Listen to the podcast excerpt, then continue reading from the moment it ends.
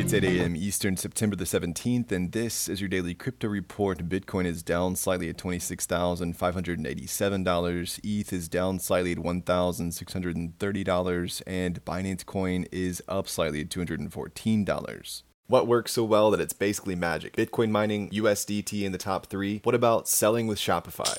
Shopify is the global commerce platform that helps you sell at every stage of your business. From launching your online shop to did we just hit a million orders? Shopify is there to help you grow. From their all in one e commerce platform to their in person point of sale system. Wherever and whatever you're selling, turn browsers into buyers with the internet's best converting checkout, up to 36% better compared to other leading commerce platforms. Sell more with less effort thanks to their new AI solution, Shopify Magic. My favorite thing about Shopify is no matter how much you want to grow, they have the solutions you need to take control and level up your business business. Shopify powers 10% of all e commerce in the US and millions of other entrepreneurs across 175 countries. Plus, Shopify's award winning help is there to support you every step of the way. Businesses that grow, grow with Shopify. Sign up for a $1 per month trial period at shopify.com slash DCR, all lowercase. Go to shopify.com slash DCR to grow your business, no matter what stage you're at. Shopify.com slash DCR.